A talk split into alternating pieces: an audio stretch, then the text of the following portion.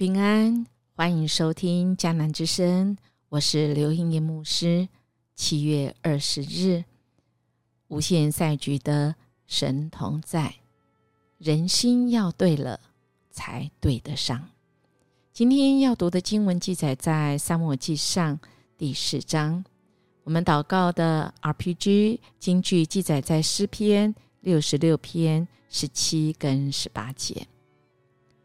我向他求援，我也向他唱颂赞的歌。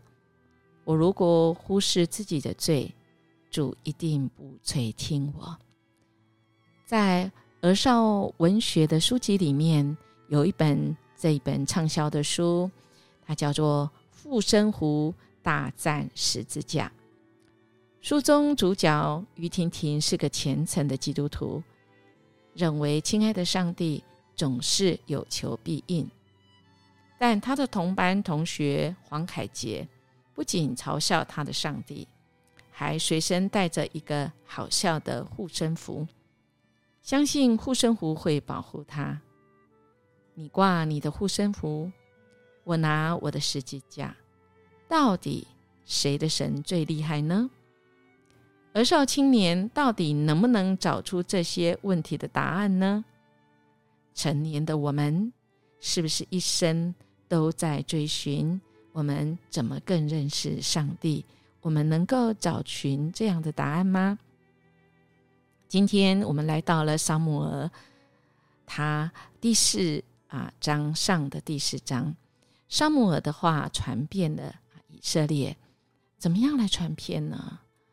我们来看，因为有一个啊。不是太好的事情发生，因为在前两章啊，我们其实已经听到神对啊这个以利家的预言啊，而今天的经文呢，就要讲到这个应验了这些的事情。今天其实啊，这些应验的事情都不是一些好事情，但我们却学习到我们的主因着爱的缘故。是管教会跟审判的，那么使我们啊来学习，因为我们看到是很痛心的是啊，神何以会让约柜被掳走啊？约柜对以色列人来讲，哇，他们是啊很重要的哈啊！我们看到以色列今天跟非利士人来征战，一开始就记载以色列人跟菲利士人他们打战。而以色列人在战败之后，回到以便以谢的营中啊，这个当中的长老啊，竟然建议说：“我们不如将耶和华的月柜从四罗抬到我们这里来，好在我们中间救我们脱离敌人的手啊。”他们这个想法或许是参照约书亚带领以色列民攻打耶利哥城的那场战役，那时。啊，把约柜抬在战场上是上帝所吩咐，但这一次啊，我们有没有发现，长老并没有求问上帝，擅自做了这个决定啊？他们就打发人到四罗，将坐在二基路伯上的万军之耶和华的约柜抬来了。约柜的“柜”的这个字啊，在啊。今天的这个章节里面啊，哇，我们数一数，呃，有几次啊？有没有十二次呢？我们数数看哦。很明显的，这一章呢，这样讲一个主题，就是万军的耶和华。万军的耶和华来形容约柜，在旧约圣经里面呢，啊，它是啊，这个第一次。作者大概是在暗示，这是当时以色列人对约柜的期待、期望。他们原以为那一位坐在二基路伯之上的大有能力的耶和华必定会为他们打胜敌人啊！当然，以利的两个儿子和佛尼跟菲尼哈也跟着约柜一同啊到来。当约柜到了营中，以色列的人大声欢呼，地也震动。他们以为这样。战争必胜无疑呀！当菲利士人得知约柜到了以色列人的营中，他们也很害怕。他们大喊说：“我们有祸了！向来不曾有这样的事，我们有祸了！谁能救我们脱离这些大能之神的手呢？从前在旷野用各样的啊遭殃来击打埃及人的，就是这些神。他们认为这是这些，其实他们不知道这是一位而已哈。他们对希伯来人的神是否有一些认识，但不是那么完全的认识，所以他们非常害怕。但他们害怕当中，他们并没有退缩，他们反而奋勇作战。结果以色列民大败了，大败四散而逃，而和佛尼跟菲尼哈都被杀，约柜被菲利士人掳走啊！因着这件事情，神对以利家的预言就应验了。我们记得吗？在第二章三十二节有说：“你必看见我居所的败落。”到了今天，我们就看到约柜被掳走，示罗也不再是以色列人敬拜的地方。在二章三十二节，继续也说到：“在你家中永远没有一个老人。”啊，就是强调以利此时九十八岁，年岁已经老迈，像是在暗示，当伊利死之后。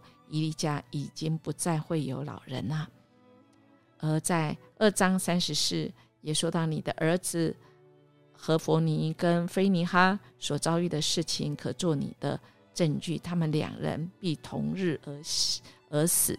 今天的四章第十一节就写写到他们两个在同一天在战场被杀。我们看到今天这个经文，心很痛啊！这个是。战争所引起一连串的啊悲剧，上帝让约柜掳走，要告诉人什么事？除了以利家审判临到，神的预言应验了，神要告诉我们要学习，让我们更认识上帝的是什么。我们一定要尊重神的主权。我们看到今天的经文。错误的以为象征上帝的物件就等于上帝的同在，哎呀，这太可惜啦！也没有问上帝，更嗯，觉得是不可原谅的是，这位上帝无所不在耶！啊，神说他岂不充满天地吗？啊，在然而有时上帝啊也会在独特的啊地方会幕啊，好，但神不会被约束在这些有形体的。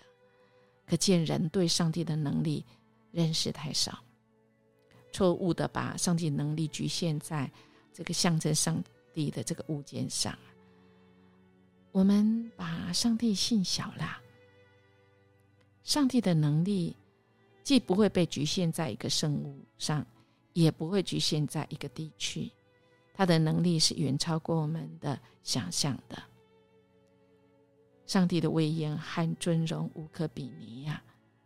就像摩西所颂赞出埃及记十五章十一节他说的：“耶和华众神之中，谁能像你？谁能像你至圣至荣，可颂可畏，施行其事呢？”亲爱弟兄姐妹，我们人就是这么有限，我们常以我们。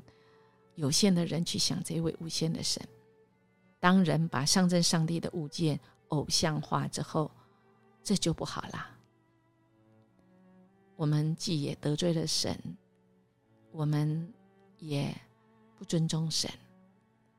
我们的神是这么伟大的，我们应该将神的尊荣在这个全地之间。更重要是，我们要敬畏这一位神。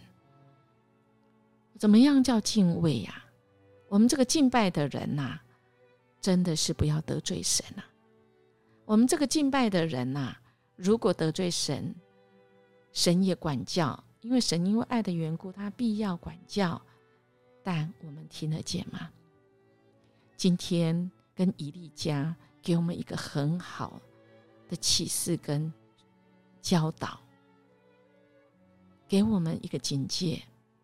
在无限赛局里面，神乐意与人同在，但人的心要对。人的心如果不对了，就是没有对准神。